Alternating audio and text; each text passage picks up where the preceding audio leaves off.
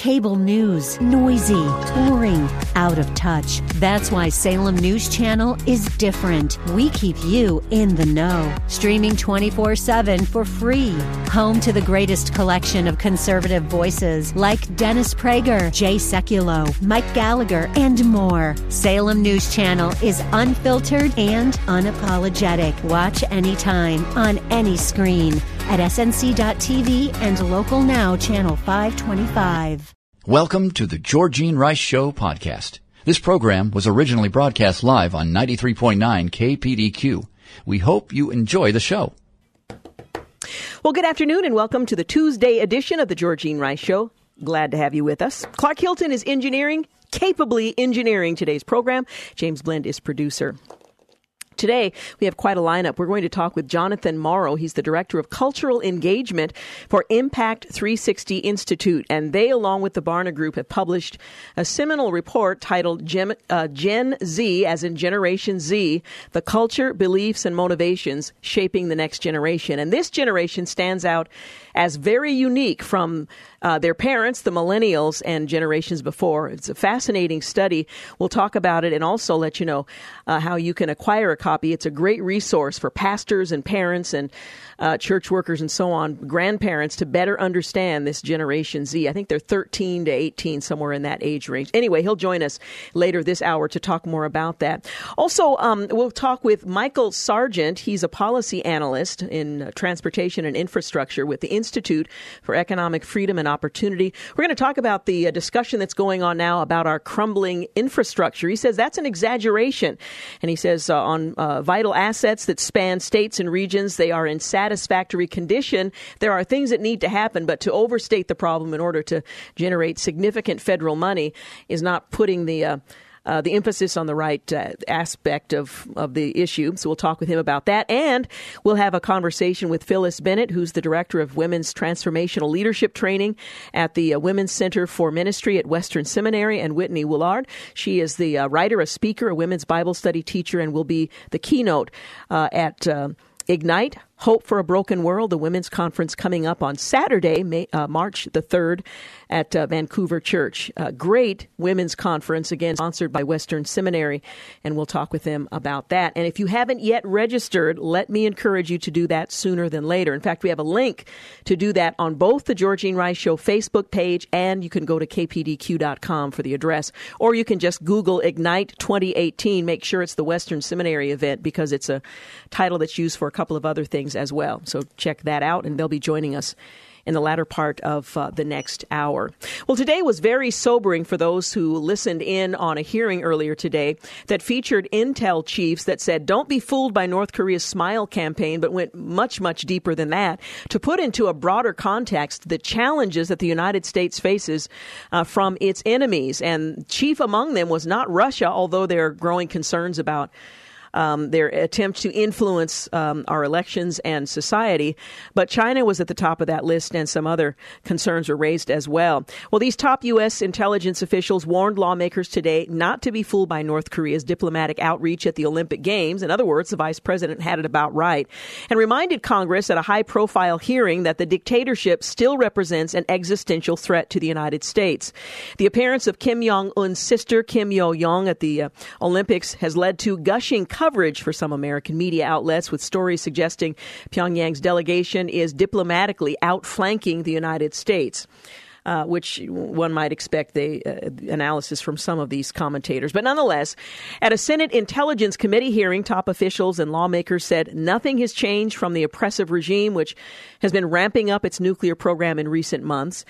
Uh, we're all uh, we've all watched over the last week with the smile campaign North Korea has inflicted on the South Korean people. The South Korean people seem to have been charmed to some degree. Some of them seem to have been captivated by it. Senator James Risch of um, Idaho said, from my point of view, I think it's nothing but a stall by the North Koreans to further develop what they are trying to do. And I suspect, in my judgment, we need to be very, very cautious uh, of this, he added. Well, the director of national intelligence, Dan Coats, he agreed with the assessment and said the North Koreans' aggression was still an existential threat, potentially to the United States and also to North Korea itself, not to mention Japan. The provocative nature and the instability Kim has demonstrated is potentially a significant threat to the United States. Decision time is coming ever closer in terms of how we respond to this. Lieutenant General Robert Ashley, head of the Defense Intelligence Agency, described the much more deliberate effort in terms of readiness from Kim as opposed to his father.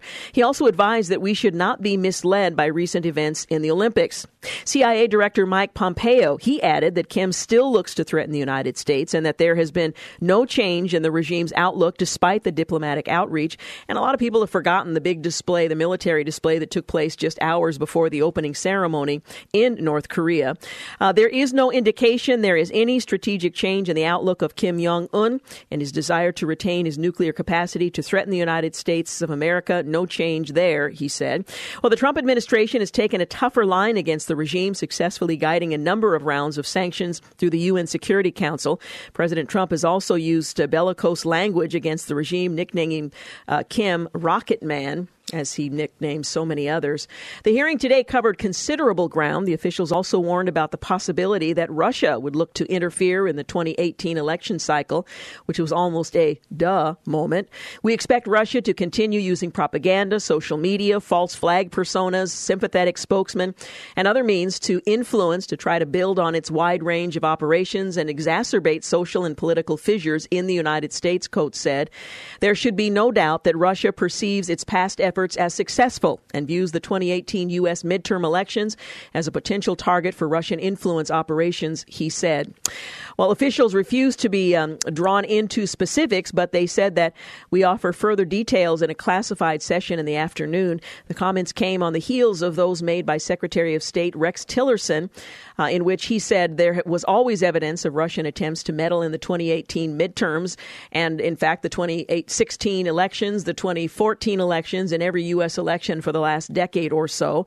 I don't um, uh, I don't know that uh, I would say that we're uh, better prepared because the Russians will adopt, uh, will adapt rather as well, Tillerson said. To this point, if it's their intention to interfere, they're going to find ways to do that. We can take steps, we can uh, take, but this is something that once they decide they're going to do it, it's very difficult to preempt. And they did make the uh, the statement that it wasn't clear that we were better prepared today than we were before the twenty sixteen Uh, election. So it wasn't very heartening to hear that while we are more aware of and we're talking about and uh, following efforts by the Russians to influence the United States elections and other cultural issues, Um, we're not any better prepared to respond. Meanwhile, ex-National Security Advisor Susan Rice sent an unusual email to herself the day President Trump was sworn into office, documenting former Barack Obama's guidance at a high-level meeting about how law enforcement should investigate Russian interference in the twenty sixteen presidential election, two Republican senators said uh, on Monday. According to Senate Majority uh, Committee, or rather Senate Judiciary Committee Chairman Chuck Grassley and Senator Lindsey Graham, uh, A uh, partially unclassified email was sent by Rice on the twentieth of January, twenty seventeen, and appears to document a January fifth meeting that included the president, well, President Obama, then F B I Director James Comey, then Deputy Attorney General Sally Yates, then Vice President Joe Biden, and Rice herself. In the email, the president's national security advisor wrote, President Obama began the conversation by stressing his continued commitment to ensuring that every aspect of this issue is handled by the intelligence and law enforcement community. communities by the book. The president stressed that he is not asking about initiating or instructing anything from a law enforcement perspective. He reiterated that our law enforcement team needs to protect as it normally would by the book. The email also appears to reflect the president's guidance on sharing sensitive information with both the Russians and the incoming administration. And Rice wrote that Obama said he wants to be sure that as we engage with the incoming team, we are mindful to uh, ascertain if there is any reason that we cannot share information fully as it relates to Russia. She added the president asked Comey to inform him of anything uh, changes in the next few weeks, which, of course, he would have been out of office at the time, uh, that should affect how we share classified information with the incoming team. Comey said he would. Well, Grassley and uh, Graham, one from Iowa, the other from South Carolina, released the email on Monday. They said they uncovered it as part of their oversight of the F B I and the Department of Justice and claimed it raises new questions. It strikes us as odd that among our Uh, your activities in the final moments of the final day of the Obama administration, you would feel the need to send yourself such an unusual email purporting to document a conversation involving President Obama and his interactions with the F B I regarding the Trump-Russia investigation, they wrote in their letter about Rice. And they added, in addition, despite your claim that President Obama repeatedly told Mister Comey to proceed by the book, substantial questions have arisen about whether officials at the F B I, as well as the Justice Department and State Department, actually did proceed by the book. Yet another element to consider in this ever-expanding debacle. sixteen minutes after four o'clock, you're listening to The Georgene Rice Show. You're listening to The Georgene Rice Show podcast. It's aired on ninety-three point nine K P D Q. twenty-two minutes after four o'clock, you're listening to The Georgene Rice Show, brought to you in part today by Liberty Coin and Currency. Well, an Iranian drone flying into Israeli airspace on Saturday triggered a mushrooming crisis involving retaliatory strikes and counterstrikes in Syria. After its provocative violation of Israeli airspace, the drone was destroyed by an Israeli helicopter, and Israel responded with airstrikes on an Iranian command and control trailer from which the drone was launched from the base in Syria. An Israeli F sixteen fighter involved in that operation was shot down by Syrian missiles and crashed inside Israel, injuring one pilot. It was the first Israeli fighter plane lost in combat since nineteen eighty-two, the war in Lebanon. Well, Israel responded by launching a second wave of attacks on twelve Syrian and Iranian targets in Syria, including Syrian S A seventeen and S A five anti-aircraft batteries and Iranian forces deployed in the country in support of Syrian dictator Bashar Assad. Well, this is not the first time that Israeli airspace has been violated by Iranian drones, but this incident comes with rising tensions between Iran and Israel. Last month, a senior Iranian An official visited the Lebanese side of the Lebanon border with Israel and made provocative comments about the liberation of Jerusalem.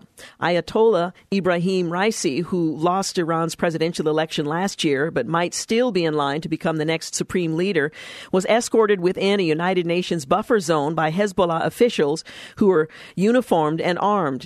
That was a violation of U N Security Council resolutions that prompted Israel to warn the Security Council that Iran was destabilizing the region and subverting the U N peacekeeping role in Lebanon. Well, Israel has remained wary about intervening in Syria's complex, multi-sided civil war that the United States could very well uh, get uh, become drawn into, but has been drawn into a deepening confrontation with Iran and its Hezbollah surrogates who've exploited the Syrian war to boost the flow of sophisticated weaponry to expand Hezbollah's threat to Israel. Israel. Israel has launched scores of pinpointed airstrikes to destroy Iranian-supplied arms inside Syria before they could be transferred to the Lebanon, Lebanon-based terrorist group, but none of its strikes have been as large as Saturday's attacks. Hezbollah is thought to have amassed an arsenal of about one hundred fifty thousand rockets that it has dispersed amid civilian buildings and underground facilities covertly built in Lebanon. Is, Iran, rather, has provided the bulk of these weapons, including increasing, ac- increasingly accurate long longer-range missiles capable of reaching most targets in Israel. Russia, which controls the airspace in western Syria, where the Iranian drones were launched and where Israel conducted retaliatory strikes, called on all sides to step back from further escalation. We urge all sides to exercise restraint and to avoid any actions that could lead to an even greater complication of the situation, the Russian Foreign Ministry said Saturday. An Israeli military spokesman said Israel has no interest in further escalation, but that it would exercise extract a heavy price for such aggression. He said Iran was playing with fire by violating Israeli airspace and stressed that the drone shot down was on a military mission sent to sent and operated by Iranian military forces. Israel essentially has signaled that it's willing to quit while it's ahead, but is ready to respond with more force if necessary. Iran now can choose to either bide its time and lick its wounds, waiting for another opportunity to launch another surprise attack, or escalate the crisis probably through indirect attacks mounted by Hezbollah in Lebanon or Syria, or by Palestinian allies in Gaza. Tehran would be well advised to avoid a direct clash with Israel that it is unlikely to win. It's more likely to adopt asymm- asymmetric attacks tactics, attack Israel indirectly using surrogate Shia militias, and fight uh, to the last Arab. In addition to Hezbollah, Iran has deployed some twenty thousand fighters in Syria, drawn from Iranian-controlled militias manned by Iraqi, Afghan, and Pax- Pakistani fighters. Hezbollah, as um, Iran's chief surrogate, already is portraying the military clashes as a victory. It released a statement announcing that the downing of the Israeli F sixteen jet fighter is the start of a new strategic phase that will limit Israel's ability to operate safely in Syrian airspace. Iran has escalated its hostile actions against Israel and the United States-led coalition in Syria as the war against ISIS has wound down. On February seventh, the United States launched air and artillery strikes against an armored column of pro-regime militias in Syria's eastern Deir ez-Zor province that had attacked a base of the U S-backed Syrian Democratic Forces where U S advisors were deployed. The Pentagon correctly justified the operation as an act of self-defense. Washington should also support Israel's action Saturday as a legitimate act of self-defense. The State Department issued a statement supporting Israel's sovereign right to defend itself, but the Trump administration needs to amplify that message through a statement by Secretary of State Rex Tillerson or a high-ranking White House official. Tillerson just embarked on a diplomatic trip to Jordan, Turkey, Lebanon, Egypt, Kuwait uh, from the eleventh to the sixteenth of this month, and the deteriorating situation in Syria will be a major item for discussion at every stop. Not, not only are all of these uh, states concerned about the destabilizing spillover effects cascading out of Syria, but all of them are part of the seventy-four member global coalition to defeat ISIS that will convene a summit in Kuwait at the end of Tillerson's trip. In addition to conferring with the allies about how to defeat Iran's challenge in Syria, Tillerson will need to focus on how to cement a permanent defeat for ISIS in the Syrian and Iraqi areas. The Trump administration already has announced that it's going to maintain a limited U S military presence in northeastern Syria to train and support anti-ISIS militias. It should also ask U S allies to join in support of those plans and to cooperate to block the flight of thousands of foreign fighters seeking to return home after the defeat of ISIS and the caliphate. Only Washington can lead this broad coalition against ISIS and shape an effective and comprehensive multinational response to Iran's hostile plans in Syria. The, but the bottom line here is that both Israel and the United States increasingly are being drawn into the Syrian civil war, in large part because of Iran. Tillerson's prime goal on his current trip should be to chart a common course for a broad array of U S allies that are confronted with multiple threats emanating from Syria, but at the behest of Iran. By the way, Syria warned that Israel has more surprises uh, to come as tensions boil over there following that drone incident uh, that I mentioned. Meanwhile, for the second time uh, in as many months, a federal judge has banned the Trump administration from ending the Obama-era DACA program next month. Now, this is all very curious to me. The president, then President Obama, announced that he did not have the constitutional authority to make such a pronouncement, but now the courts are saying that it cannot be overturned. Now, the Supreme Court, in overturning DAPA, has already indicated that if given the opportunity, they would likely overturn DACA as well, but the drama continues. U S. District Judge Nicholas Garv Rufus, or something very like that, in New York ruled that Attorney General Jeff Sessions had erred in concluding that DACA is unconstitutional and granted a preliminary injunction sought by state attorney generals and immigrants who had sued the administration. The Justice Department had no immediate comment uh, after the ruling. Last month, U S. District Judge William Alsop of San Francisco ruled that DACA must remain in place while litigation surrounding the program is ongoing. The U S. Supreme Court is currently considering whether to take up the Trump administration administration's appeal of that ruling. Now, Trump announced last uh, this uh, past September that he was ending the DACA, or Deferred Action for Childhood Arrivals program. The move gave Congress a March fifth deadline to create a legislative replacement for the program, but was almost immediately challenged in the court. The White House has sought increased funding for border security, including a wall across the U S Mexico border, in exchange for providing a path to citizenship for the one point eight million immigrants under this uh, that would qualify for this program. Now, you hear numbers seven hundred thousand, as high as one point eight million. Uh, it depends on who has applied and whether or not that application deadline would be uh, extended, which is a, a possibility. Now, coming up, we're going to talk with Jonathan Morrow. He's the Director of Cultural Engagement with Impact three sixty Institute. The study that they, along with Barna Group, uh, have completed is Gen Z, the culture, beliefs, and motivations shaping the next generation. And this is the generation that follows the millennials. They are, in fact, being raised by the millennials, and I think you'll be very surprised Uh, to learn um, what uh, what characterizes this generation and what challenges uh, the church faces in uh, ministering to them and uh, equipping them for future leadership. Jonathan Morrow, up next. You're listening to the Georgene Rice Show podcast. It's aired on ninety-three point nine K P D Q. Well, good afternoon and welcome back. You're listening to The Georgene Rice Show. Well, researchers have been talking for years about generational differences, especially when it comes to young adults born between nineteen eighty-four and nineteen ninety-eight. Those are the millennials. But now there's a new generation, and they're becoming a cultural force in their own right. Produced in partnership with Impact three sixty Institute, Gen Z, the culture, beliefs, and motivations shaping the next generation, is Barna's most comprehensive research study investigating the perceptions, the experiences, and the motivations of thirteen to eighteen-year-olds in Generation Z. The report is based on new interviews and analysis. It's uh, the best thinking that there is thus far on the worldview and priorities of teens in the next next generation. Um, also included are contributions from ministry practitioners, educators who share insights from their own vantage point, and multiple views of this multifaceted research.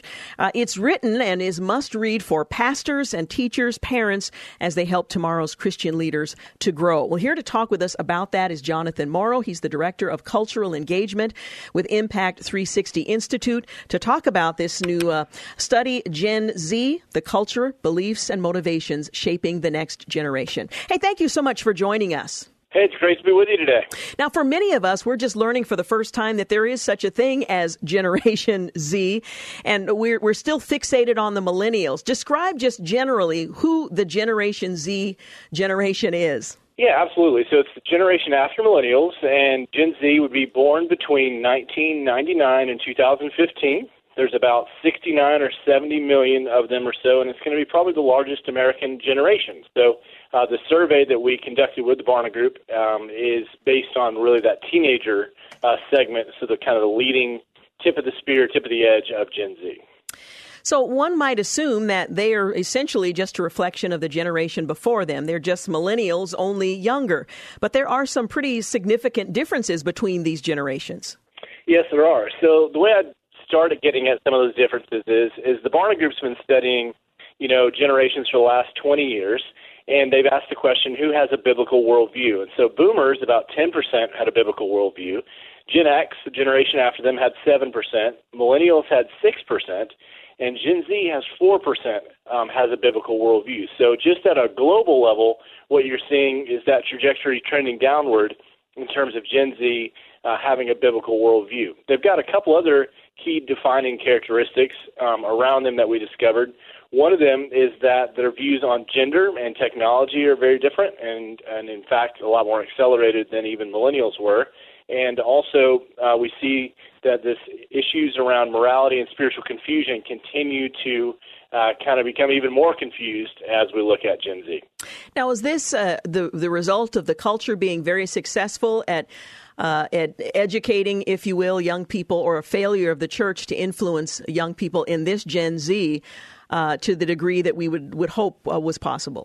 Yes, I think both of those are um, both of those are at play. One of the things, you know, that we found in the study is that, you know, Gen Z uses screens about four plus hours a day. About fifty-seven percent do that, and so there's two things going on there. One is the exposure to the ideas and images themselves that are not necessarily building up a biblical worldview, but also just using the technology in and of itself. It's also creating a lot of anxiety and depression in this generation, and we're seeing those at really unprecedented lengths. And so Gen Z is really kind of being shaped in many ways by the screens, but also by the actual technology themselves. And so that's something that's new that we really haven't had to deal with before, because, you know, Gen X parents and millennial parents are the ones raising Gen Z now, and so that that common omnipresence of, of screens is really a big deal. To put that in perspective, mm-hmm.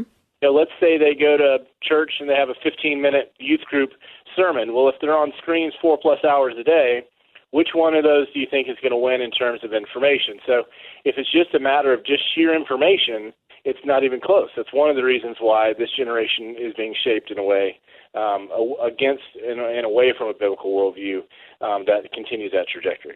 Now, previous generations of parents had at least the perception that they had some control over what their Uh, their kids uh, were exposed to. Millennials, uh, less so as they were growing up. But millennials as parents, do they appreciate just how little um, control they have or influence over what their young people are exposed to because of the screen time and other resources that are available at hand and cannot be censored? You know, one of the one of the things that's interesting on that is we're finding that parents um, today are kind of being overprotective in the wrong ways and underprotective um, in the wrong ways too. So, for example, you know, this generation, they're like, oh, let's you know, let's put thirteen helmets on and let's bubble wrap you before you go out and ride your bike because that's dangerous. But here's a screen by the time you're four. Just play on that while I get my stuff done. And so one of the things that's happening there is there's just unprecedented um, just access to this generation. I mean, you know, one in every, one in five searches on a smartphone is for pornography. So, I mean, mm. It's just a very different world they're growing up in where where that where that stuff finds them. And so just the law of averages with the amount of screen time. And again, Christians aren't against technology, but I think what we have to recognize is, is this is a time for, we may need to be a little more countercultural on this one, because if we continue just to absorb images and information all the time, these increased rates of anxiety and depression will continue to go up among teens. And uh, it's just not putting them in a healthy place, especially if we want to follow, want them to follow Jesus for a lifetime. Uh, you write in the preface that while it, uh, it can be tempting in our culture to only pay attention to negative trends, there are positive trends as well. And we're going to talk about those as well. I, I just want to warn our listeners that there is a, there's another side to the story as well. But what do what do, uh, does Gen Z believe about the biggest questions of life? Yeah, you know, it's interesting. You know, one of the things they see is that faith and science um, are not compatible. About twenty-four percent would say that they're not compatible. Um, they're also on one of the big things that shifted among this generation is their view of gender and sexuality. Mm-hmm. And and so, for example, twelve percent of Gen Z describe their own sexuality as something other than heterosexual. That's a pretty significant number, especially compared to millennials. thirty-three percent say gender is how a person feels and not their birth sex. That's a pretty significant um, issue. And then in terms of morality, you know, they just about twenty-four percent say that morality basically changes based on society. So in some ways, what we found when we did the focus groups with our work at Impact three sixty Institute, when we work with the Barna Group, was there's just unprecedented moral and spiritual confusion. I mean, whether they were talking about, you know, issues of sexuality or gender or God, they didn't want to offend anyone. Um, and there's part of that that's well-meaning, right? You don't want to be offensive. But there was also another part that's like, well, I guess there's not really truth on this on this stuff. I just don't know. I'm so confused. That's what we kept seeing. And so, you know, one of the things as a whole of Gen Z is their the rise of atheism. They're twice as likely as adults to be atheists in this generation, um, about thirteen percent. That's pretty unusual. And so, again, these aren't going to make us run for the hills, but they do need to allow us to think about things differently, to say, okay, how has this Gen Z been shaped in different ways? What are the best ways to equip them? And maybe the things that we've been doing for a long time mm-hmm. aren't having the results that we think they are in terms of preparing them to, to live well. I suppose if we're paying attention to the culture, we shouldn't be surprised to learn that they're being shaped and influenced by the, the broader secular culture. But do you think that we have largely underestimated the, the depth of that influence? I think we have, and we haven't responded in kind. And here's what I mean by that. I think what we've done in the church, and this is well-meaning and well-intentioned, is we've tried to provide a lot of fun environments and a lot of entertainment around the church. The problem is, that doesn't produce a lasting, lasting faith. It doesn't produce resilience or understanding. So what we see is they don't know much about their beliefs, and the ones they do have are getting swamped and relativized by the surrounding culture just by the sheer volume of information and media that they're taking in. And so in many ways, I think we've not adjusted to the world as it is. I still think a lot of people are seeing the world as they want it to be. And the problem is our students are just not ready when they make that switch in the high school years and head into the college years for that world. They're just kind of, you know, as my friend David Kinman at the Barna Group likes to say, you know, people are preparing these people Jerusalem when they live in digital Babylon, and there's a very different perspective yeah. that needs to be taken there. Yeah. We're going to take a quick break, but we will continue our conversation. We're talking with uh, Jonathan Morrow. He's the Director of Cultural Engagement with Impact three sixty Institute. They, along with the Barna Group, produced in partnership Z, the Culture, Beliefs, and Motivations Shape Next Generation. Uh, it's uh, an excellent resource for pastors and teachers, parents, aunts and uncles, grandparents, to get a better understanding of who Gen Z is and what's uh, shaping their worldview. We're going to take a quick break, but we'll continue our conversation. You're listening to The Georgene Rice Show. You're listening to The Georgene Rice Show podcast. It's aired on ninety-three point nine K P D Q. Hey, good afternoon and welcome back. You're listening to The Georgene Rice Show. Continuing a conversation with Jonathan Morrow. He's the Director of Cultural Engagement with Impact three sixty Institute. And they, along with the Barna Group, have produced uh, Gen Z, the Culture, Beliefs, and Motivations Shaping the Next Generation. And I think you may be surprised to uh, to learn uh, the differences between millennials and Gen Z uh, just in that alone. It provides statistics on teens' views of themselves, their spiritual lives, and the world. It provides comparative data with older adult generations and analysis of cultural trends that are forming that generation with infographics, data visualizations, and so on. It's an excellent, timely, and very useful resource to help equip the church to minister to uh, to this generation. Uh, now, one of the things that you um, uh, that the study asks at the very beginning is, is Gen Z prepared to follow Jesus in a post-everything world? And the answer, just based on our brief conversation, would be no, not yet. How would you answer that question? Yeah, I, I would agree. I think I, I'm a, I love Gen Z. They're smart, they're fun, they're creative, they're passionate. They're just not ready. And part of that is because we've kind of bubble wrapped that generation. We haven't challenged them in certain ways, appropriately so, and we've not trained them. I think we've entertained them, but we haven't trained them. And those are the things that are going to have to happen if we're going to see them really succeed well, because again, the reality is, is our culture is moving very fast, especially on the questions of sexuality and gender.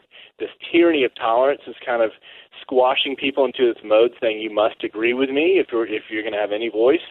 And so kind of a Christian mindset or a Christian approach, when these students kind of try to express that, they're going to wilt if they're not prepared. And so they don't know what they believe in many ways. They don't know why they believe it.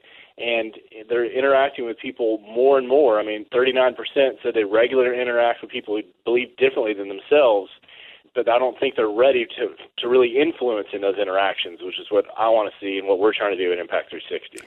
Now, you made a, a, a suggestion that uh, many of us are... are uh, responding to Gen Z as if we were in Jerusalem, when in fact Babylon is a, a better way to describe the culture today. Daniel, Ezekiel, and other Hebrew elites, uh, they had to uh, confront the fact that they were displaced from the the, the uh, tradition that they were familiar with, placed in an entirely different place. What can we learn from their example about this generation and the challenge we face as adults in the church and parents to influence them with the gospel in a way that will reach them where they are in the culture that they're in? Yeah, absolutely. So like Daniel, you know, we, we must kind of resolve not to um, defile ourselves in that sense of meaning, to just take everything in from this culture. See, culture is simply what people make of the world. So culture isn't bad in and of itself. The Bible talks about world, the world system as it gets embedded in culture, which pulls people away from life with God. So every generation of Christians has had to live at the intersection of faith and culture. This is our moment, so God has sovereignly and providentially placed us here, and so we need to be bold and courageous. But where does boldness and courageous, you know, courage come from? It comes from being equipped. It comes from knowing why you believe what you believe. It comes from a, a personal relationship with God that's real, that's not Christianity or fairy tales for grown-ups kind of idea. And so, you know, there's a sense in which we need to recognize that, um, you know, it, it isn't that everyone is celebrating the fact that you're a Christian anymore. There was a time, at least some places in the South or different parts of the country, where, yeah, I guess everybody's a Christian, right? You know, we're Americans, apple pie, and we're Christians. But that's just not the case anymore. And so we need to prepare ourselves for that. To, you know what? It's gonna it's gonna cost you a little bit. You're gonna have to have some uncomfortable conversations, and you're gonna have to think these things through. The benefit is, though, is is Christianity really real and true, and is that what you believe? And that's what these students are gonna have to believe. That's what us as adults and pastors and leaders and people who care about them, we're gonna have to go, you know, is this real or not? This isn't kind of pretend or just kind of everybody's doing it. And those are new things like the prophets of old and like Daniel and like his friends when they were in Babylon, that they had to learn was, okay, how do we be faithful in this new environment, which isn't celebrating Christianity at every turn? How does Generation Z uh, define itself, um, and what makes them who they are? You know, it's really interesting. Probably one of the most more surprising things is professional and educational achievement was number one. Um, gender and sexuality was also very high. Um, family and background um, upbringing was number five, which mm. was unprecedented in all the other yes. generational research that Barna has done. And it's not as though family is unimportant, but this generation, in some ways, because of the environment they've been raised in and kind of a post nine eleven world, a lot of millennials were more idealists. What we're seeing among Gen Z is they're more pragmatists. They're they're like, okay, how does this work? How do I survive? I need to have security and financial security. They say about fifty-one percent want to be happy. Happiness is the ultimate goal in life, and the way that many of them are defining that is through educational or financial success or professional success. So so I think there's some opportunity there to help kind of recast a Christian vision of work and calling, and that's a really good thing. But this this generation, I think, is going to be a lot more pragmatic uh, than the millennials um, were in, in the sense that they were more idealistic. What are what are their views on faith in the church? Yeah, you know, faith in the church, one of the things that we found as they engaged on this question was, was pretty interesting. One was half of church-going teens say that church seems to reject much of what science tells us. About forty-nine percent, of, hash, of about half of them um, said that. You know, what we also learned in the process was in terms of how important they thought the church was, um, they, they basically said, you know, more than half of Gen Z says church involvement is either not to or not at all important. So it's kind of a mixed bag. They have some positive views of the church that they feel like they can ask questions there, so that's a good thing. But more and more of them are not seeing why it's all that important. And in fact, whereas more in the millennial generation, you'd have people who had had a bad experience with Christianity or the church, and we'd have to kind of undo some of that. This generation's more of a blank slate in that sense. They're like, tell me about what do you mean by the church? I'm I'm not even going. I'm I'm not affiliating with religion. I'm affiliating affiliating with Christianity. So what's the point? Tell me about Christianity. What is this? And so that's a little bit of a different posture we're seeing in this generation, uh, in Gen Z, when they talk about how they want to be involved in the church. Now, we've talked largely about things that would be very concerning to uh, to parents, grandparents, and adults who would otherwise be um, uh, be concerned. But as I mentioned earlier, there's also good news in this report. God is not surprised by the formation of a new generation. He's not taken aback, wringing his hands about, what am I going to do now? This is a whole new ballgame. So this, this may come as a surprise to us, but it's not a surprise to God. Tell us some of the virtues of Gen Z that um, once they have uh, come to, to faith in Christ and they're serious about their faith, will translate into a powerful generation of believers that will turn the world upside down. Yeah, you know, one of the things that all this technology in a good way is, is more than any generation, if you can think it, you'll be able to do it. And that's the really optimistic side, is that they'll be actually able to take all that passion and the access. I mean, you can literally create movements overnight and make aware, and draw awareness overnight. That's another, that's one really positive thing. Another positive thing is that nearly half of teens want factual evidence to support their beliefs. That's a really good news, because when it comes to Christianity, rather than kind of this, hey, just believe it because this blind faith kind of thing, they're saying, no, we want to know what's real. Um, we have questions, and we want to know what kind of what the evidence is around that. You know, and that's an important thing. I think the fact that they want to kind of pursue an education and a career and some of those kind of things means that their views towards adulthood, I think, are a little bit more like, hey, there might be a time to actually grow up. Now, their vision of what that means will need to be informed, but there there is a kind of a leaning towards some desire for responsibility. In fact, when we asked them which they wanted more, uh, freedom or responsibility, responsibility just barely beat out freedom on that, um, in that sense, as they kind of defined what it means to be an adult. So I think there's some real positives about this generation. Again, they're smart, they're creative, they're passionate. We just have to find better ways of equipping yeah. them so that when they get to those moments, they're ready to have real influence for, for Christ and his kingdom. How can our listeners acquire a copy of Gen Z, The Culture, Beliefs, and Motivations Shaping the Next Generation? Yeah, they can go to who is gen z dot com. That's who is gen z dot com, and they can check out this full report as well as some other infographics and other uh, resources and articles that can help them better understand and equip, engage Gen Z.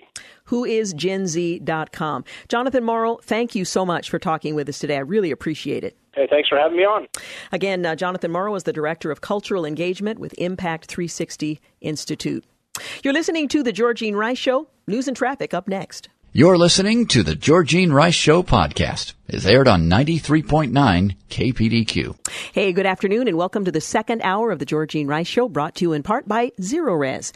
In this hour, we're going to talk with Michael Sargent. He's a policy analyst in transportation and infrastructure at the Institute of Economic Freedom and Opportunity at the Heritage Foundation. We're going to talk about uh, calls for infrastructure improvement based on the fact that it's crumbling. Well, he says that's an overstatement. There are other challenges and problems that make it very difficult to make improvements. We're going to talk about uh, these vital assets and some of the changes that would uh, make um, improvements more cost effective and certainly more timely. And we're going to talk with Phyllis Bennett. She's the Director of Women's Transformational Leadership Training. She's the Director at the Women's Center for Ministry at Western Seminary, and uh, really is the visionary of um, the upcoming women's conference, Ignite. We'll also talk with Whitney Woollard. She is a writer, a speaker, a women's Bible teacher here in Portland. She's also the keynote for Ignite, Hope for a Broken World. That's coming up on uh, Saturday, March the third at Vancouver Church. And I would encourage you to check out uh, the website for more information at Western Seminary about Ignite and an opportunity to really equip yourself to extend the hope and love of Christ outward, as well as be reassured and strengthened in your own uh, need to um, have that uh, that hope that is unwavering. So we'll uh, talk with them about that a little later in the five o'clock hour. Well, a forty-five dollars monthly fee could end up costing big labor billions. Public unions are getting nervous. Those who don't like how they operate are claiming the free lunch may soon be over. Well, the Supreme Court is stepping in. An explosive case regarding government employees and the First Amendment that the Supreme Court's going to hear on the twenty-sixth of this month could redefine the relationship between public unions and workers. The petitioner, Mark Janis, works at the Illinois Department of Health Care and Family Services and didn't like that a certain amount was deducted from his paycheck. He didn't believe he should be forced to pay union dues or fees just to be allowed to work for the state. He didn't agree with the one point three million member AFSCME union politics and so believed under the First Amendment he couldn't be forced to contribute. In his court filing, Janis quotes Thomas Jefferson, who said, and first he says it in um, in Latin, but it means compel a man to furnish contribution of money for the propagation of opinions which he disbelieves is sinful and tyrannical. Well, the Supreme Court agreed to hear the case. Public sector unions are bracing for a major blow in this potentially landmark Supreme Court's case called Janis versus AFSCME. Uh, if the court uh, finds for Janis, the employee of the state, it could have a major effect on labor unions. Without compulsory fees, union funding would or could decrease precipitously. States might attempt workarounds, paying employees less rather than deducting from their paychecks and passing along the savings to unions, but that sort of thing could be politically difficult to pull off.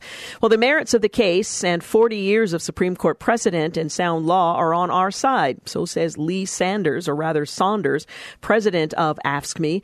For Saunders, strong unions are important because they offer the strength in numbers workers need to fight for the freedoms they deserve, such as health care and retirement plans. The merits of the case and forty years of Supreme Court precedent, he says, on their side. Well, the central question in Janis is this: should the court overrule its nineteen seventy-seven decision, Abood versus Detroit Board of Education? Uh, in that case, the Supreme Court declared that school teachers could be required to pay fees to public unions as long as the money was spent on the costs of collective bargaining and related issues and not on ideological causes. Well, court watchers may be getting a sense of deja vu from this case, Janis. In the past several years, the Supreme Court has already looked at this question a couple of times. There was the Harris versus Quinn in twenty fourteen, where the court determined that non-union employees couldn't be forced to pay fees to labor unions, even though they received compensation from government sources that was determined through collective bargaining.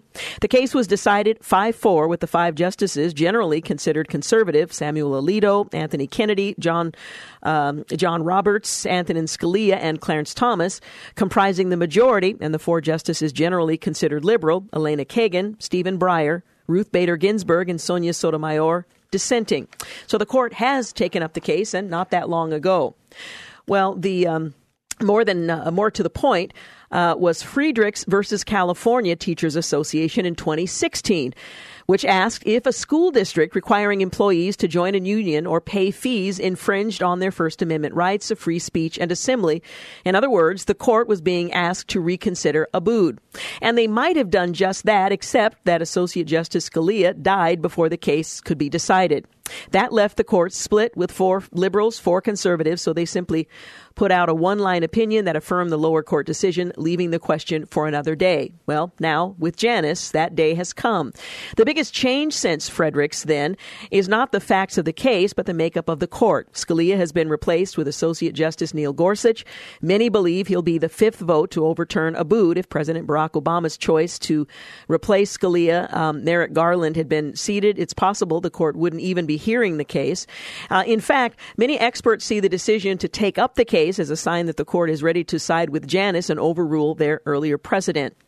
As uh, one legal analyst, Judge Andrew Napolitano, notes, Justice Gorsuch is pretty much a champion of the, the choice of individuals in this type of environment. Add that the four justices already leaning his way, and it looks like this is uh, uh, ready to hand a victory to Janice. Well, many states might not be happy with this kind of ruling, but as Napolitano notes, the First Amendment supersedes state um, uh, arrangements with labor. Indeed, Napolitano, a civil libertarian, uh, would nail a dis, uh, would rather hail a decision on behalf of Janice, and hopes everyone who believes that the First Amendment means what it says would be uh, would applaud the decision. One argument against changing Abood is that it is firmly established law, and the states have learned how to work with it.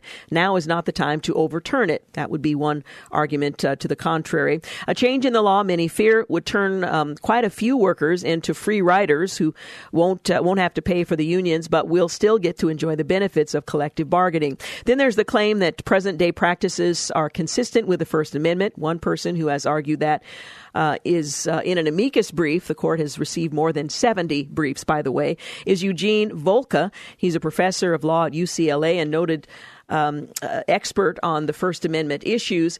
In fact, he uh, goes even further than the position of the court uh, in Abood, stating that he doesn't believe that requiring people to pay money is a First Amendment problem, even if the uh, money is used for ideological expression.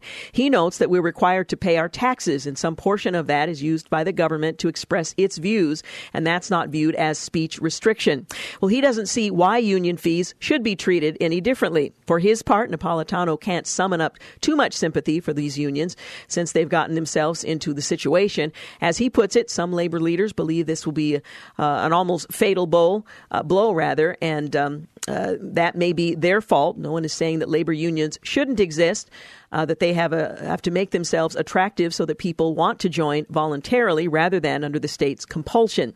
We'll see what actually happens. Again, the state is going to, or rather the uh, Supreme Court is taking up the issue on the twenty-sixth of February. Trying to get that R in there. Up next, we'll talk with uh, Michael Sargent. He's a policy analyst in transportation and infrastructure. Is our infrastructure crumbling, or is it something just short of that? And what other problems are making it difficult to make the uh, needed repairs and uh, keeping the costs high? We'll talk with him about that in just a moment. You're listening to the Georgene Rice Show podcast. It's aired on ninety-three point nine K P D Q. Good afternoon and welcome back. You're listening to The Georgene Rice Show. My next guest, Michael Sargent, writing for the Daily Signal, reminds us that in his State of the Union address, President Donald Trump described the goal of his infrastructure plans to cover the nation with gleaming new roads built with American grit to emulate the great projects of the past, such as the Empire State Building. But in the rush to formulate a plan to revitalize the nation's infrastructure, many have invoked the myth that our infrastructure is crumbling and is in unprecedented disrepair. This is quite simply a mischaracterization. Well, Michael Sargent joins us to talk about how that's uh, uh, misleading. He's a policy analyst in transportation and infrastructure at the Institute for Economic Freedom and Opportunity at the Heritage Foundation. Thank you so much for joining us. Thanks for having me, Georgene. Well, there has been a lot of talk about the fact that the uh, you know we're just a, a minute or two away from things just crumbling beneath our feet. Um, this is a mischaracterization that is um, built on on fact in some areas, or how is this misleading? And where do we actually stand in re- in regards to our infrastructure? Yeah, calling our infrastructure crumbling is definitely an exaggeration. Uh, I'm not suggesting that everything is is in perfect condition, but when you actually look at the data um, about our major assets, things like the national highway system, our airports, our bridges, uh, our infrastructure actually uh, fares quite well and is actually improving. For for instance, when you look at bridges, the number that were um, uh, deemed structurally deficient, which doesn't mean unsafe, it just means they require extensive maintenance, that number of bridges has declined by half over the last twenty-five years and now sits at only nine percent of our bridges. And it's a similar story with our highways, and our airports move more people more safely than anywhere else.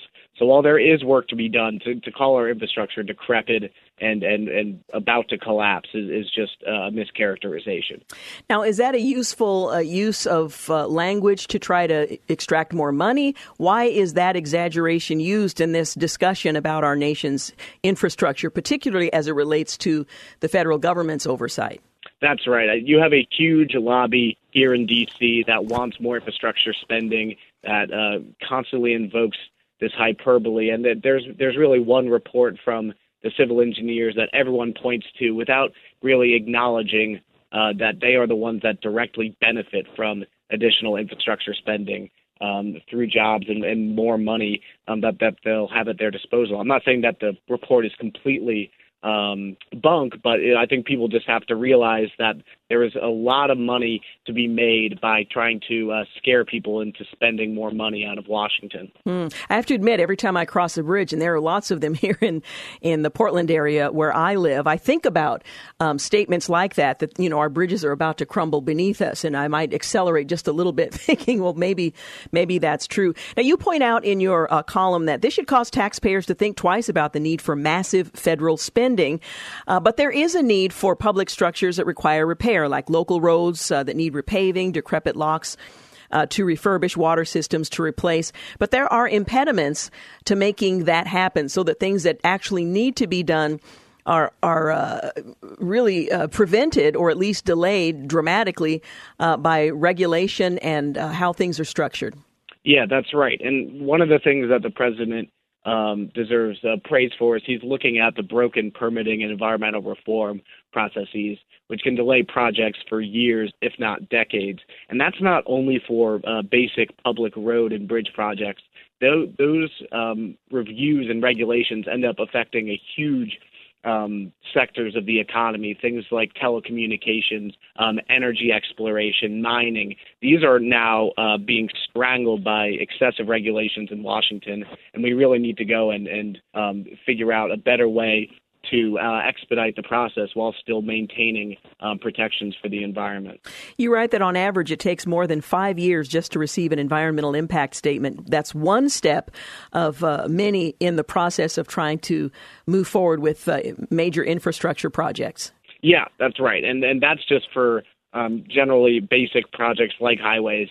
Um, like I like I just mentioned, Um, that there are some projects that end up being tied up for decades. There was a mine um, out west that uh, waited seventeen years just to get an environmental impact statement, and that doesn't even uh, factor in uh, other permits that need to be um, acquired to move forward with the projects. And so that is a lot of money that is just tied up uh, in, in these huge, cumbersome processes. And most other developed nations don't Uh, do things this way. We see them move much more um, expeditiously when it comes to their environmental review without uh, any uh, negative impact on the environment. So this is something that we have to go and change. Now, some would would argue that moving expeditiously is the equivalent of moving recklessly, but you just mentioned that without sacrificing the environment, it's possible to move more efficiently in a direction toward uh, infrastructure repairs. Yeah, that's right. And like I just said, uh, other developed countries uh, move much quicker when it comes to environmental review processes. And it's not necessarily that you're skimping on the reviews, but I mean, the way we're doing things right now, you basically have to get approval from a bunch of different agencies that don't really talk to each other. And so you'll have uh, agencies doing reviews uh, at completely different times when they could be done um, concurrently. You'll have um, reviews that uh, could end up being used uh, multiple times mm-hmm. instead of having to do different reviews. Um, and it would make a lot more sense just to, to be able to centralize it and uh, have better coordination amongst the agencies rather than just kind of having all those willy-nilly uh, studies that that go on. Yeah, reducing some of that redundancy. Another area that you write about uh, that requires drastic improvement is the top-down funding system uh, that inserts the federal government into local infrastructure decisions. And you uh, point out that the federal government acts as an intermediary by collecting taxes on users, redistributing uh, those taxes back to states or project sponsors, and that uh, creates a, a bit of a backlog and a delay as well. Describe what happens and what should happen. Yeah, that, that's right. The federal government acts as a middleman for things like highways, um, airports, and uh, and waterways. We we basically see a tax being paid by the users either through gasoline or your fare on an airport. It gets sucked to Washington, put through the whole political process, whereby every member of Congress gets their uh, pet projects put into the bill and then distributed back, laden not only with these bad projects, but also with a ton of regulations. And so we see a lot of things happen, like uh, the federal government decides how airports can portray themselves in uh, advertisements, or dictates to uh, to cities what kind of uh, art on their crosswalks is permissible and not permissible. So it, it would be might easier just to cut out the whole middleman um, from, from, from the process, allow the states and localities to raise the money themselves and be able to uh, better and uh, more efficiently go about uh, maintaining their own infrastructure. Well, you write about uh, these two ways that we've just discussed. Excessive environmental regulation, funding schemes are just two of the many ways the federal government impedes infrastructure development. There are others. The right way forward is not uh, to break the bank, which ought to be uh, encouraging to those of us who pay taxes. Um, uh, are you optimistic that uh, the, the direction and the pace that the federal government is likely to take uh, following the president's uh, budget, which is a suggestion for Congress, that this is going to be a more thoughtful approach to how to make this process more efficient? I, I am optimistic on the, the regulatory side. It does seem to be bipartisan, bipartisan acknowledgement that the current uh, process is unacceptable, and, and President Obama himself, to his credit, admitted as much. So there, I think there is going to be some movement there. On the other hand, I, I am not optimistic when it comes to the funding picture. I think everyone is just scrambling to spend as much money as they possibly can. We saw this with the latest budget agreement that just came out, where uh, the Congress gave itself three hundred billion dollars more money to spend. So uh, unfortunately, I think it's going to take a lot more to get them to seriously rethink uh, the fiscal side of the picture. Well, I appreciate your helping us become better informed and uh, thoughtful on our in our own right on these issues, and perhaps we can influence those decision makers. Michael Sargent, thank you so much for joining us. Thanks for having me, Georgene. Appreciate it very much. Michael Sargent is a policy analyst in transportation and infrastructure at the Institute for Economic Freedom and Opportunity at the Heritage Foundation.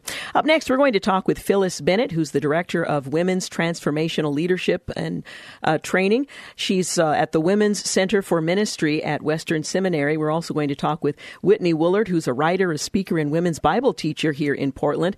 They are both part of Ignite, coming to the Portland area March the third. We're going to give you all the important details, and I hope you will join us. This is a, a really a, an uh, important women's event in our community. We'll make sure you have all the necessary details in just a few moments. You're listening to The Georgene Rice Show. You're listening to The Georgene Rice Show podcast. It's aired on ninety-three point nine K P D Q.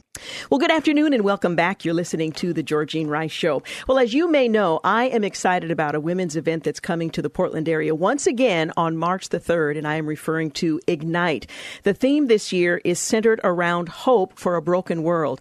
And I don't care where you've been or what you're doing, it's obvious that our world desperately needs hope. And for those of us who are followers of Christ, we oftentimes need to be reminded where our hope lies as well. I am so delighted to have with me in studio Phyllis Bennett. She graduated from Western with an MDiv in Pastoral Care to Women. She went on to earn her uh, doctorate in ministry from Gordon Conwell Theological Seminary and Effective Women's Ministries. She's also served as a faculty adjunct at Western Seminary. She teaches two classes, one to equip women to write Bible study curriculum and a second to equip them to deliver biblically sound, relevant, and applicable messages for today's intergenerational audiences. Oh, how desperate we are for that kind of, uh, of training. In addition, she serves as a director director of women's ministries and uh, as a pastor's wife in churches on both the East and West Coasts. Oh, my goodness, I'm tired just giving the introduction. She's also been a popular retreat and conference speaker, bringing the shepherd's heart to, in, uh, to women, encouraging them to embrace God's word. And the keynote this year at Ignite is Whitney Woollard. She is a writer, a speaker. She's a women's Bible study teacher here in Portland, where she and her husband, Neil, are members of Hinson Baptist Church. She holds an M A in Biblical and Theological Studies from Western and loves sharing her passion for Jesus, the Bible, and good theology uh, with others. Welcome to both of you. Thank you so much, not only for being here, but for being part of Ignite. We're very excited to be a part of Ignite. I'm so uh, thrilled to have you a part of the, uh, of Ignite as well, Georgene. Well, it, a... it really is an honor. You have assembled an incredible group of women who are going to bring the heart of God through His Word to encourage all of us around this this subject of hope that our world desperately needs. Now, um, Whitney, you are the keynote speaker. Give us a little bit of, of what you're going to be sharing as we focus our attention on hope. Absolutely. Well, I have a unique role, I think, in this topic this year, as um, this is actually the first time I'll be teaching in almost a year, as I've been out battling late-stage Lyme disease. Mm. And so I have been in the midst of so much brokenness this year. I, I, you know, with something like this, with an illness like this, you feel the brokenness, not just um, on like a day-by-day basis, but often on a moment-by-moment basis. And so when Phyllis came to me with, with this teaching, with this topic of hope for a broken world, I just thought, this is this is right. This is, you know, I, I, I can't wait to share this. And so God's been working this deeper, more meaningful sense of hope in me as I suffer and as I see brokenness in all different facets of mm-hmm. life, relationally and physically, and, and And the brokenness of a broken body, or perhaps through mental illness, a broken brain. I mean, I'm just seeing it in all different avenues of my life. And I get to come this year and bring hope through a text in Romans five, um, just about how our suffering produces hope and, and God's love. And then also through a case study of the woman who bled for twelve years in Mark five, and just show how um, Jesus' healing power when he came, uh, brings hope to a broken world. You know, I so appreciate your sharing your backstory, because I think a lot of times women assume that when a speaker approaches a platform, she is speaking theoretically about what hope should look like, what it should feel like in mm. difficult circumstances that you, the audience, are experiencing, mm. but I'm I am above. And yet what you're describing is a difficult walk through a season that has borne fruit that you're going to share with us at Ignite. Mm. Absolutely, yes. And I even said when we did uh, we did a promo for Ignite, and I said, I'm coming as just another broken woman. I'm right in the throes yeah. of brokenness, who needs to be ministered to by God's word, who needs powerful worship among other broken women, who I, I myself need fresh hope for this journey. And so I feel like I'm coming right, you know, alongside these other women, and together we're going to experience God's hope. Mm, amen. One of the things I appreciate, Phyllis, about Ignite is that it always focuses on a relevant, timely subject. And I know that that doesn't just come by, you know, a whim, but you spend, you and other women in our community spend concerted time really seeking the Lord for what would minister to women right now in our community. And this year, hope definitely seems to be the right theme. Yes. And every year I gather what we call the brainstorming team, women who are directors of women's ministries, pastor to women, from uh, women in our community that are in key positions um, in the business world. And we all gather together for um, a morning from nine until one, seeking the heart of God, asking Him, Lord, what is your theme for uh, our city for this year? We have Revive in the fall, and we have Ignite in the spring. Mm-hmm. And um, Ignite is a citywide Uh, event, and Revive is, focuses more on leaders. And we, we love the fact that God so clearly speaks. Mm. Uh, and, and we break down into small g- groups and pray, and then we come back together and we see, what has the Lord been saying? And hope, hope, hope, mm. hope. It was just Uh, welling up from all of us that that was God's theme for this year. Now, in addition to that being the theme of the keynote addresses that we'll have the opportunity to hear, it really is a theme that runs throughout all of the workshops uh, and opportunities for people to gather in smaller groups and focus on specific subjects. Yes, and I I love the fact that we, I, I have the privilege of gathering uh, what I feel are some of the very best speakers and uh, Bible expositors in our city to um, glean from their wisdom in this area. And so like Karen Howes, who has been our keynote in the past, is going to be speaking on finding hope when God seems silent. Mm. Um, Judy, uh, Julie Tatema will be spe- speaking on Storming the Gates, Prayer Strategies for a Broken World. Um, Taylor Turkington, Thriving in the Hope of God's Redemptive Story. And each one of these will be looking at hope from a slightly different perspective. Hope for our teens. Uh, we want every woman who comes to feel like, where are you feeling hopeless? We mm-hmm. we have a lab for you to go to. There are twenty labs, ten in the morning and ten in the afternoon. We're talking about Ignite. It's coming up on Saturday, March the third. It's Bible-focused with a keynote address, a series of them, meaningful cooperative worship, uh, corporate worship rather. And it's, I love the worship time because we really have the opportunity to enter in. There's powerful prayer. There are dynamics that are designed to break through our hopelessness uh, in a time when our world desperately needs it. And we as women of faith need to uh, be able to reflect that hope back into the culture that God has called us to. Ignite this year, as in previous years, is at Vancouver Church. The cost is thirty dollars online. And let me tell you, if you pre-register, you can save eight dollars because registration at the door is thirty-eight dollars. So it'd be a great idea for you to register now, early and often. Bring your girlfriends with you. This is something you want to share with others. And I believe that God is going to meet each one of us whose hearts are open in a very unique and special way. We're going to have an encounter with Christ that's going to make a difference, not only in our lives personally, but those whose lives we touch on a regular basis. And I would love to see the city of Portland transformed because the women of God took some time, took a moment. We paused and just reflected on the hope that we share in Christ. And what a great opportunity that Ignite uh, presents. Now, it's a day-long event, so kind of describe how the days goes for those who've never attended. Okay, first of all, if you come with a group of ten, you get the price um, price break um, of twenty-five dollars. And many have been signing up. Just email us, and we'll give you the group code, um, so you can register in that way, and you can give that code out to the women in your church if you're confident that you'll have ten. Uh, our day begins, well, for the speakers. We're we're there at uh, we're we're there really early, but uh, everybody else can get there about eight fifteen, and by eight fifty we're into worship from eight fifty to about nine twenty, and so a, a full half hour of worship to be filled up with God's hope. Let me just say, Lisa Reef and the team yes. do such a spectacular job of leading us into the presence of Christ. There's no wasted time or effort. We are there together as women, and it's interesting to see how he unites our hearts so quickly. Yes, and she has three young worship leaders on the team this year that I'm very excited to um, expose to the Ignite stage. Uh, and one is, um, is a worship leader nationally and internationally, and another one is a graphic designer. Uh, the, the gal who um, is on percussion has gotten some training in a uh, in a college that was focuses specifically on young people gaining uh, worship experience. Mm, mm. So I, I, I'm really excited about adding those three younger ones to the team. So, uh, and Lisa just does a, a yes. marvelous job of heading it up. Yeah, she does. And then there are opportunities for two breakout sessions of your choosing. And you can go to the website for all the information that you need um, on uh, on those sessions so that you can register. And I'm, I'm desperately searching my page for the website uh, where we can do that. Phyllis, can you help me? Uh, yes, I should be able to help you. You would think I would be able to help you. I, what I'm hearing is um, questions, contact W C M at western seminary dot e d u, but that's not Ignite. If you just type into Ignite into Google, it will bring it right up. Yeah, I apologize. I should have had that in front of me. Well, um, and it looks like for more information and to register, you can go to western seminary dot e d u slash Ignite, and that should take you right there. Um For more information and to it. register right off right off the bat there on that, that website.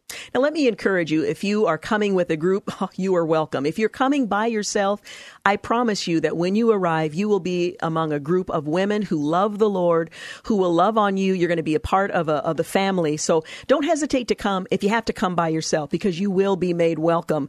And this is going to be a, a tremendous opportunity for women in our community to embrace the hope that uh, we find in Christ for our broken world. Well, I'm excited about Ignite. I thank you both for the effort that you put into making this an event that's going to minister to women in our community. And I'm looking forward to March the third at Vancouver Church.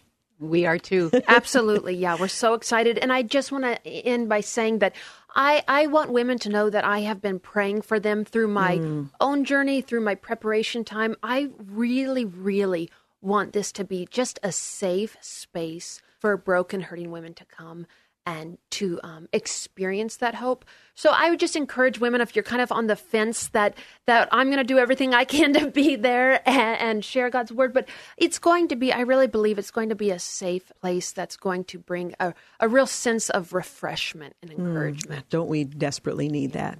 Thank you so much. And Whitney is such a fabulous Bible expositor. She just brings the scriptures alive. But um, people of Scripture just pop off the page and right into your heart. Wonderful. Ignite coming up on March the third at Vancouver Church. Thanks, girls. Thank, Thank you. you. Thank you. Hey, you're Georgene. listening uh, to the Georgene Rice Show. Uh, when we come back, we'll talk a little bit about, well, Lent. It's coming up. We'll tell you what it is and whether or not you want to practice. We'll be back. You're listening to the Georgene Rice Show podcast. It's aired on ninety-three point nine K P D Q. We're back. You're listening to the final segment of the Georgene Rice Show. Now, I don't know what tradition you might have grown up with if you were in the church as a young person or a younger person, but uh, we didn't acknowledge or celebrate or observe Lent. But this Wednesday, Christians around the world will begin their observance of the season of Lent, beginning on Ash Wednesday and lasting until the week before Christmas or Christmas, before Easter Sunday. Let's get our Advents correct, uh, correct. The Lenten season is forty days, excluding Sundays, and this echoes the forty days Jesus spent in the wilderness at the beginning of his ministry. Now, this is not a condition of salvation either to achieve it or to maintain it. This is just a way in which believers around the world, uh, in certain traditions, uh, set aside time to focus on Uh, things related to their faith and their walk with God. Many people have some idea that Lent is about giving things up, but they uh, they may not know much more than that. Lent is not meant to be a dour season that uh, you might imagine or have heard. Lent began as a time to prepare for Easter celebrations, especially for those who are to be baptized. Later, it was geared toward um, restoring those who had grievously sinned in the fellowship of the church. In fact, the word Lent comes from an Old English word that means spring season. Many of us do a spring cleaning of our homes, and Lent is, uh, as it comes in the spring, is sort of a spring cleaning of the soul. You don't have to be Catholic to be part of a Christian church that observes Lent, or liturgical for that matter, to make your own journey through the season. Lent can be for everyone. It's um, quite simply a time to focus on how we can be better followers of Jesus. Now, one, no one should give up something for Lent for the sake of misery itself. Misery is not God's desire. Instead, we might give things up that Um, that take us away from Jesus to make more room for things that bring us closer to him. So if you watch too much television, for example, you might give up television to make more time for prayer or service of those in need, or even quality time with the family. The word Lent comes from the Old English. Again, it means spring season. And many of us who do the spring cleaning of our homes are doing the spring cleaning of the soul. Now, in our culture, where most of us consume more than we need, the custom of self-denial can be pretty helpful. Again, it's not about misery. It, uh, you might fast, for example, which means skipping a meal, to remind yourself that meals are a gift from God. In doing that, you're, re- you're reminded that you depend on God, not on things or your own efforts. In other words, giving things up can help you notice that it's not all about, well, you or me. Lately, it's become more common to take things on for the season of Lent. People might decide to read the Bible or pray more. Might also decide to focus on something like forgiveness. How can we practice forgiving others? Who do we need to forgive? Lent begins with Ash Wednesday, which is tomorrow, as ashes are imposed with a solemn reminder. Remind you Remember, you are dust, and to dust you shall return, or similar words are spoken. And while it sounds very grim, it's actually a loving reminder that our earthly life is very short, very precious, and it's a gift. It is God's desire that we use this gift, and then, after the reminder, we have a whole season to think about how we can follow Jesus and become more like him. If you have never tried uh, Lent, and if you grew up with Lent as a season of punishment, you might want to give it a try this year. Again, it's not necessary, but it might be helpful. There There are plenty of resources you can find online, and your local church might help you through this journey of the season. The season can be a gift to us, uh, and accepting the gift of Lent as we Uh seek to grow in our full stature in Christ. Now, Matthew Ingalls, he says of Lent, to have ashes smeared on your forehead is to embrace a grim truth about our limits. We are not God. From dust we were made. We will arrive here from the same humble beginnings. We all arrived here from the same humble beginnings. No one among us came from anything other than uh, the earthly design of human birth. And to dust we will return. We are mortal. What we have on this earth will end after a good long life, perhaps, and maybe far too long. Regardless, death's grim grip will overwhelm even the strongest among us. We each live subject to the human constraints of death, weakness, sin, shame, and pain. The ashes remind us of that, uh, that... Uh, Uh, as fleeting flowers in the field, here today and gone tomorrow, so are we. The rest of the year, we may be tempted to mask, hide, deny, or run away from our constraints. Perhaps we think we can undo our weakness, or maybe we can live only out uh, of our strength, avoiding the need for displaying our weakness before others. Or worse, perhaps we deny our, con- our constrictions altogether. Uh, but Ash Wednesday gives us an opportunity. It compels us to look at uh, uh, all of this squarely in the face. It's a public rehearsal of Jesus' parable. To some who were confident of their own righteousness and looked down on everyone else, Jesus told this parable. Two men went up to the temple to pray, one a Pharisee and the other a tax collector. The Pharisee stood by himself and prayed, "God, I thank you that I am not like other people, robber, robbers, evildoers, adulterers, or even like this tax collector. I fast twice a week and give a tenth of all I get." But the tax collector stood in a distance. He would not even look up to heaven, but beat his breast and said, "God, have mercy on me, a sinner. I tell you that this man, rather than the other, went home justified before God. For all those who exalt themselves will be humbled, and those who humble themselves will be exalted." Well, humility leads to unity. This moment of dust serves two crucial purposes in the journey of a disciple. It's a reminder that no matter how we change and grow, we are altogether different from uh, the one we worship. It's also a reminder that no matter how pure we may think ourselves, we are altogether the same as every human around us. We are but dust. Anyway, the Lenten season begins tomorrow. Well, taking a quick look at uh, the remainder of the week, tomorrow, of course, we are partnering with our good friends, um, uh, India Partners, and we're going to give you an opportunity to join us as we explain the plight of uh, children in India whose uh, life situation is is unbearable to even contemplate, let alone have to endure. So we're going to, of course, ask you not only to become better aware of the situation there and the work of India Partners, but to join us in supporting efforts to rescue children from a life that is intolerable in any culture and under any circumstance. So I hope you'll plan to join us for that. It's going to be a, a great opportunity for us, uh, again, to uh, to reach out from the the place we live that's familiar to us and into a world that is is in desperate need of uh, of help. And what a great thing it is to have the opportunity to come alongside a ministry that's effectively uh, working and helping children. Then on Thursday, we'll talk with Catherine Clark. She's the author of Where I End, A Story of Tragedy, Truth, and Rebellious Hope. The book is published by Moody. And then on Friday, all things um, being as we hope, we're going to lighten up and have a little fun on a Friday afternoon. We haven't done that, if I recall correctly, in a while, so I'm looking forward to having a, a fun Friday afternoon. Also want to encourage you uh, to check out Ignite, the website, for more information about the women's conference that's coming up here in just a couple of weeks, March the third. Um, we're focusing on hope for a broken world, and don't we need to be reminded of uh, how to uh, grip and hold on to hope in some of the more challenging circumstances we face as individuals, as the body of Christ, as people in a culture, in a world that is uh, desperate for Uh, for hope that uh, that lasts. So you can find out more um, at uh, the website for Ignite, uh, Hope for a Broken World, or go to Western Seminary, and all the important details are there. You can also register online. There's a discount if you do that right up until I think it's the week before the conference. You can register on site as well, but it's always more helpful if you can uh, do that ahead of time. And you're uh, uh, you can also purchase lunch uh, at the event if you uh, register online. So do check that out.